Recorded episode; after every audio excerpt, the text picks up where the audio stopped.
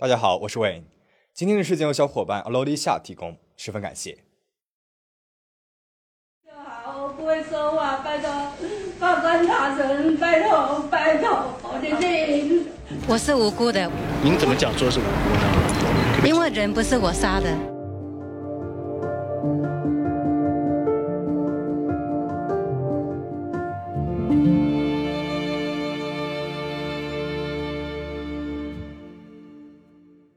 一九九三年八月十八日晚上十一点，白人男子约翰在家中看电视，刚好一场 NBA 比赛刚刚结束。约翰喜欢的球队输了，他正郁闷着，点起了一根香烟抽了起来，掐灭烟头，他要准备去睡觉了。突然传来了一阵急促的敲门声，约翰纳闷着，都这个点了，谁还会来登门拜访呢？而且还这么着急。他打开门，只见一个亚裔面孔的男子一脸恐惧。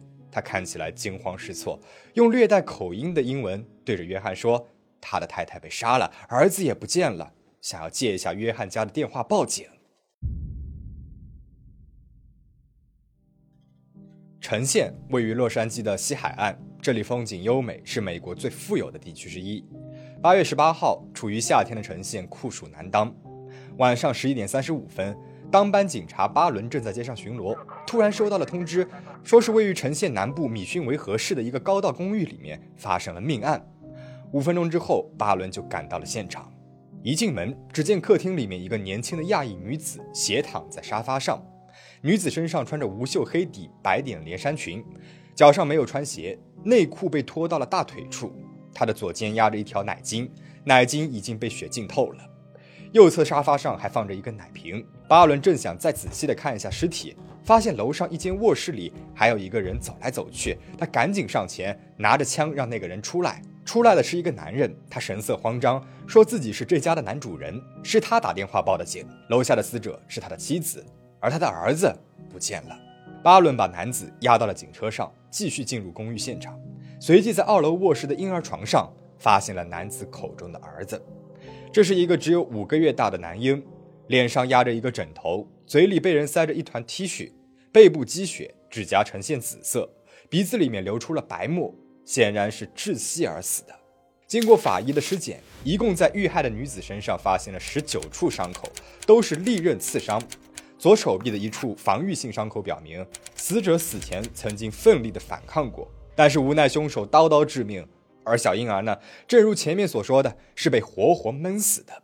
警方推测。命案发生时间是在八月十七号晚上十点到八月十八日凌晨三点这四个小时里面。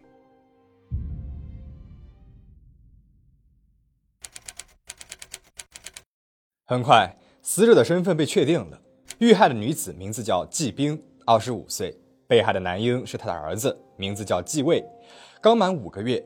而那个报警的男人自称是遇害人的丈夫以及父亲的，是台湾著名的企业家。人称“机电大王”的彭吉，彭吉是台湾某电子公司的老板，当时五十岁。他在圣地亚哥、新加坡、上海、厦门、深圳、青岛都有分公司，在九十年代每年营业额有四五千万美元之多，是一个不折不扣的大富豪。而遇害人季兵是他的情人，继位呢是俩人的婚外子。季兵出生在青岛，身高一米七二，身材高挑，长相更是美艳动人，气质非凡。季兵的父亲是建筑师，母亲是医生，自幼家境优渥，接受了良好的教育，还获得过大学生运动会的网球亚军。一九八九年九月，季兵从海洋化学系毕业，经过几轮考试，他通过了青岛大饭店的面试，成为了一名公关及销售部经理助理。在当时，这是一份非常体面的工作，并且收入不菲。一九九零年八月四日，彭吉到青岛参加贸易洽谈会。在一场酒局上，他对美丽动人的季冰产生了好感。虽然彭吉已经有家室，还育有两个儿子，但是之后的三天，彭吉一直和季冰待在一起。回台湾的时候，季冰还送了他一件自己的贴身穿的白色 T 恤。回台湾后，彭吉和季兵几乎每天都要打电话，两人感情越来越火热。两个月后，一九九零年十月份，彭吉给季兵寄了封信，约他前往上海陪自己参加一个展会。他在信中写道：“你的年轻热情使我无法忘怀，我每天晚上都在梦中与你相聚。”随信还附上了三百美元和两条名牌连衣裙。就这样一来二去，两个人就发展成了情人关系。一九九一年一月，季兵辞掉了青岛的工作，搬到上海，成了彭吉上海分公司的总经理助理兼执行秘书。一九九一年十月，彭吉安排季兵去美国圣地亚哥学习财务管理和市场营销。一九九二年三月，季兵回国后，彭吉在他的老家青岛筹办了一个新的分公司，让季兵担任公司的总经理。八月份，季兵发现自己怀孕了，彭吉马上就给他办了 B 一签证，去美国生孩子。他在城县的南部米逊维和市租了一套高级公寓，让季兵在这里安心养胎。一九九三年三月十六日，季兵生下了一个儿子。这期间，彭吉只来过两三次，每次住四五天就走了。没想到再来的时候，看到的只是情人和儿子冰冷的尸体。据彭吉说，他这次回美国是临时决定的，机票都是在机场现买的。他从香港登机，十八号上午十点多来到了旧金山，然后再从旧金山飞到了洛杉矶。到季兵的公寓差不多是两点半左右。他在香港机场的时候跟季兵打过电话，到了旧金山再打电话的时候，电话就不通了。到了公寓楼下，因为自己没有钥匙，按门铃呢又没有人应，就到公寓管理人员的办公室想借一把钥匙，但是管理人员发现彭吉没有在住客列表里，便没有给他钥匙。于是。彭吉先是在办公室休息了一会儿，毕竟舟车劳顿嘛，他还小小的睡了一下。睡醒之后，他又来到了季兵公寓门口按门铃，但还是没有人应。彭吉便留了一张纸条，写着：“兵，回家后可到管理员办公室，我在那里等你。”这里呢，要先交代一下一个背景啊，因为当时是一九九三年，手机还没有被普遍的使用，所以想要联系一个人，其实还是挺麻烦、挺费一番周折的事情。一直到下午五点半。管理员要下班了，彭吉只好回到公寓门口，一直到晚上十一点，季兵还是没有回来。彭吉顿生不好的预感，以他对季兵的了解，这么晚了，他不会还不回来的呀。于是他用力的去推门，没有想到门只是虚掩着，并没有被锁上。彭吉一进门就发现季兵倒在了沙发上，人都已经凉了。他吓得赶紧跑出去，到对门的邻居家借电话报警，于是就有了我们开头提到的那一幕。惨案传出之后，城县的居民感到非常的惊讶，因为这里治安良好，人们生活富裕，很少发生这样凶残的案件。尤其是这桩双尸命案中的人物关系颇具玩味。富豪把情人和婚外子藏在了美国，而且就在情人和婚外子遇害的前两三天，八月十五号，这富商的太太来到了美国，住在了他们美国的家中，而他们美国的家距离情人的公寓只有五公里远。那么谁是凶手呢？这起事件在当地引起了不小的轰动，尤其是当地的华人圈，每天都在谈论着、推测着谁是凶手，人人都成了民间侦探。有人怀疑彭吉是凶手，因为他从下午两点半一直等到了晚上十一点，居然在门外足足的等了八个半小时。这八个半小时里，他甚至都没有去推门试一试，这似乎无法用常理去理解了。而且家里就有电话。那他为什么要跑出去到邻居家里借电话呢？或许这八个半小时内，他杀了情人和儿子，收拾了现场，然后再去邻居家报警，好洗脱自己的嫌疑。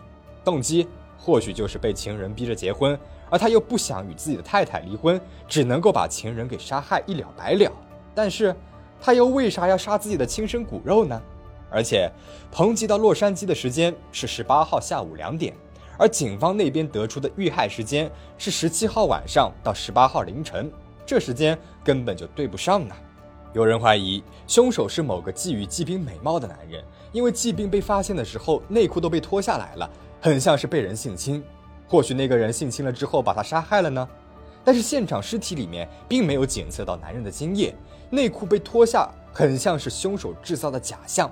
当然，更多人把怀疑放在了彭吉的太太。凌云身上，正宫发现老公在美国金屋藏娇，而且还生下了一个孩子，于是正宫赶到美国，怒而杀之。而且他出现在美国的时间，未免也太巧合了点吧？那么，到底谁才是凶手呢？警方这边通过对现场的仔细搜查，采集到了几个非常重要的证据：一，卧室里面找到了一根棕色的头发。而季兵是黑色头发。第二，卧室门口掉了一颗纽扣，这不属于季兵和儿子。第三，季兵躺着的沙发底下有一把厨房用的刀。第四，季兵的左臂上有一个浅浅的咬痕，采集到了咬痕遗留下来的唾液。第五，公寓大门的地上有一小块喷射而成的扇形血迹，大门外侧也有一个较小的椭圆形血迹，这表明季兵在开门的那一刹那就遭到了凶手的突然袭击。除此之外，血迹一直从公寓大门内侧的地毯、沙发延伸到了大门外侧离地三英寸处，浴室门边、婴儿摇椅上也都有血迹。现场发现的头发经过了化验，并没有匹配到与本案有关的任何人。地上的纽扣也查不到来源。沙发下的刀虽然形状与伤口吻合，但是上面没有血迹，也没有指纹，无法证明是凶器。那么现在唯一的希望。就是那个遇害人手臂上的咬痕和残留下来的唾液了。经过了仔细的比对，季兵手臂上的咬痕居然和太太凌云留下的齿模对上了。但是这误差率很高，必须得让咬痕里面的唾液 DNA 和凌云的匹配上才行。但是这咬痕唾液里面的 DNA 含量非常的少，不知道够不够化验所需要的容量。经过了几个月的细致研究，法医终于得出了结论。季兵手臂上残留下来的唾液 DNA 和太太凌云的完全吻合，但是这个时候凌云在自己台湾的家里面，那么美国警方要如何从台湾把凌云运送到美国呢？这是一个非常麻烦的事情。一九九四年元旦，彭吉接到了美国洛杉矶警方的电话，他们让彭吉回美国办理案件的悬赏事宜，还要求凌云一起前往美国。原来之前因为一直没有进展。彭吉呢急于找到凶手，便提出想要悬赏找凶手的线索，但警方一直让他不要着急。这一次，警方正好可以用这个理由让他回去美国，顺便带上他的妻子凌云。本来是不想去的，但彭吉说要洗清我们的嫌疑，就必须听警方的。于是她和丈夫一起登上了去美国的飞机。一九九四年一月五日，彭吉和凌云抵达洛杉矶，刚到酒店，法医立刻过来给凌云抽了五 cc 的血。大概是为了做进一步的 DNA 检查。两天之后，一月七号，警方通知彭吉带上太太和两个儿子到警察局接受问询。这里补充一下，彭吉的两个儿子一直都在美国读书，就住在他们的那个豪宅里面，所以彭吉和凌云经常来美国小住看看儿子。一月八日上午，夫妻俩带着两个儿子来到了城县警局，在那里，四个人都接受了测谎，其他三个人都通过了测谎，只有凌云连续多次没有通过。下午两点钟，警方对凌云单独问话，他否认自己知道季兵的住处。警方问他，案发之后去他家问话的时候，发现他的左腿有伤，这是怎么回事？凌云说，这是在家里面跌倒的，自己的小儿子可以作证，但是小儿子在测谎的时候，却说自己忘了有这么一回事儿。下午六点半左右，警方宣布拘留凌云。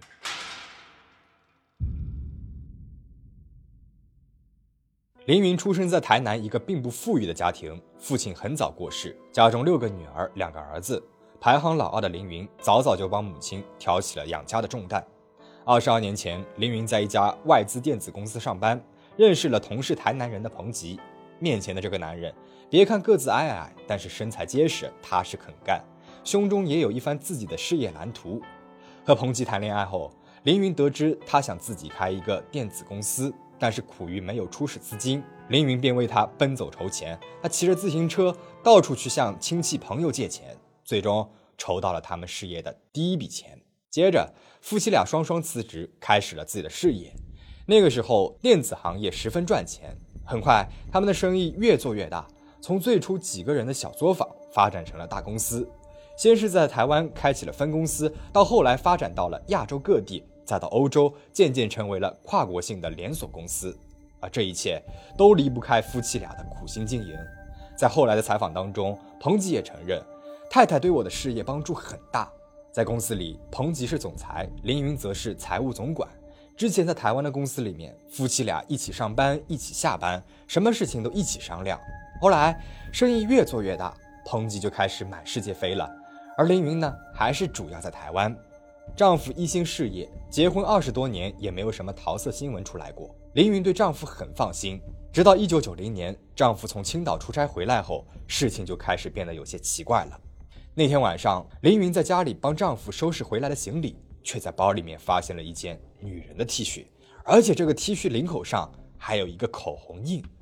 这 T 恤呢，就是我们前面所说的季兵送给彭吉的纪念物。但是这个时候凌云还不知道季冰的存在，她质问丈夫这 T 恤是怎么回事儿。彭吉说这 T 恤啊是别人送给他的纪念物。凌云质疑这 T 恤尺码这么小，你根本就穿不下去，怎么会送给你呢？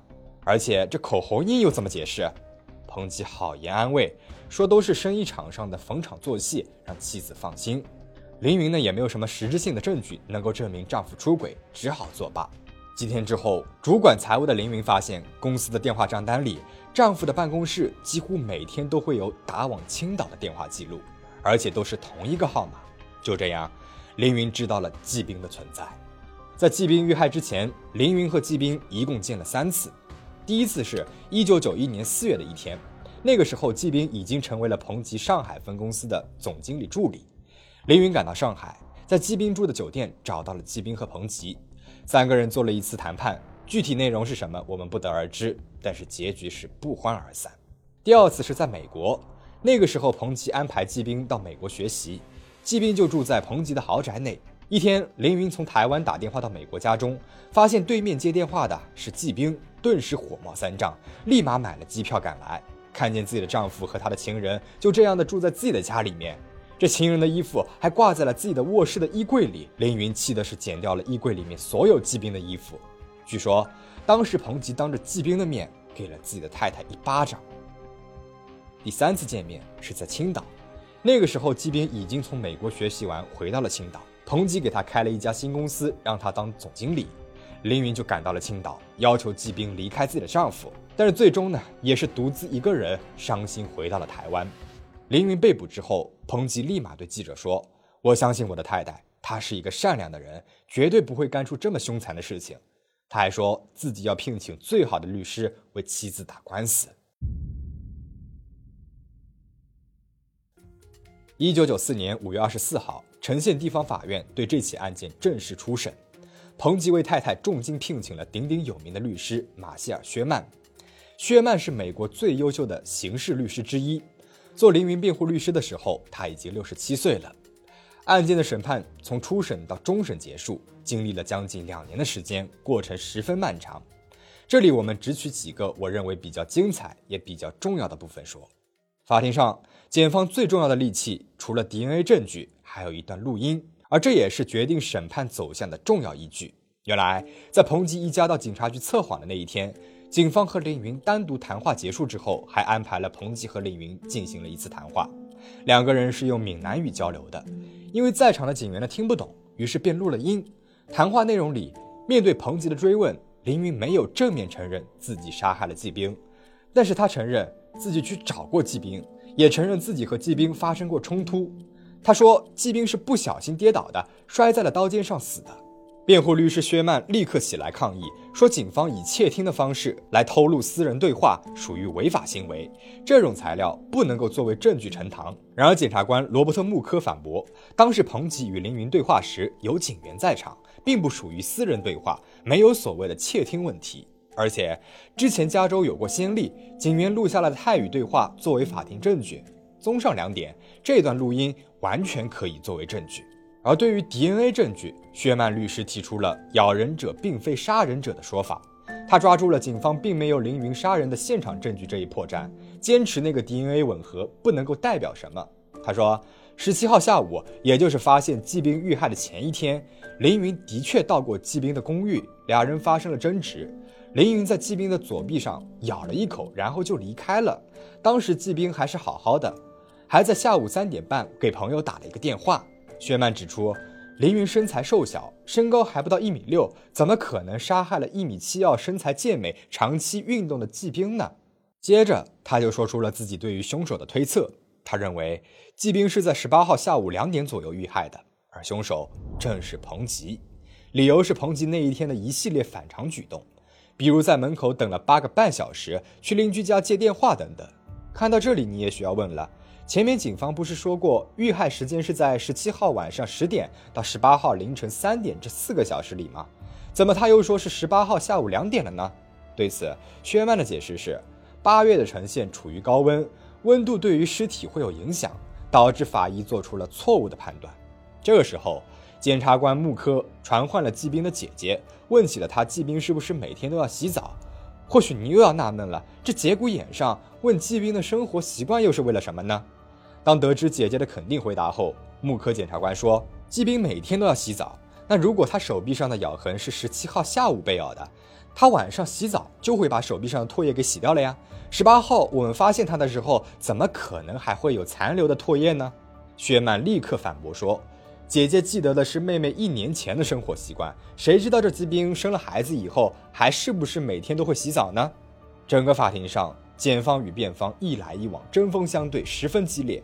而法庭外呢，围观的华人们也纷纷站成了两个阵营，一个是认为要严惩凶手，虽然季兵插足别人的婚姻，为人不耻，但这毕竟是命案，他和他的孩子死了，是本案的受害者，凌云涉嫌杀人，理应受到法律制裁。而另外一种观点认为，季兵贪图钱财，勾引上了彭吉，道德败坏。凌云为保护家庭而除害，其情可怜。要求严惩凶手的华人拿着他们的签名请愿书递交给了法官，要求把凶手绳之以法。而同情凌云的太太们则开车几十公里来到了法院门口，举着标语要求法官保护凌云，让他能够与家人团聚。一九九五年九月十八日，庭审到了双方结辩的阶段。首先是检察官穆科发言，他说，受害人季兵身中十八刀，小宝宝被活活闷死，甚至在断气之前被闷了足足五分钟，可见这个凶手对他们是何等的愤怒。而这个人只可能是凌云。如果说之前对季冰只是嫉妒和愤怒，后来当他知道季冰生了孩子，而这个孩子将来还会和他以及他的两个儿子分他们的两亿家产，他胸中的怒火越烧越旺，便提刀杀死了他们。那么凌云是如何知道季冰的住处的呢？木科指出，一九九三年七月，彭吉从自己台湾的家里面打了一个电话给季兵，凌云在电话的账单上看到了这个电话号码，便打了过去。电话里，季兵说自己住的地方很好，有游泳池，生活非常愉快。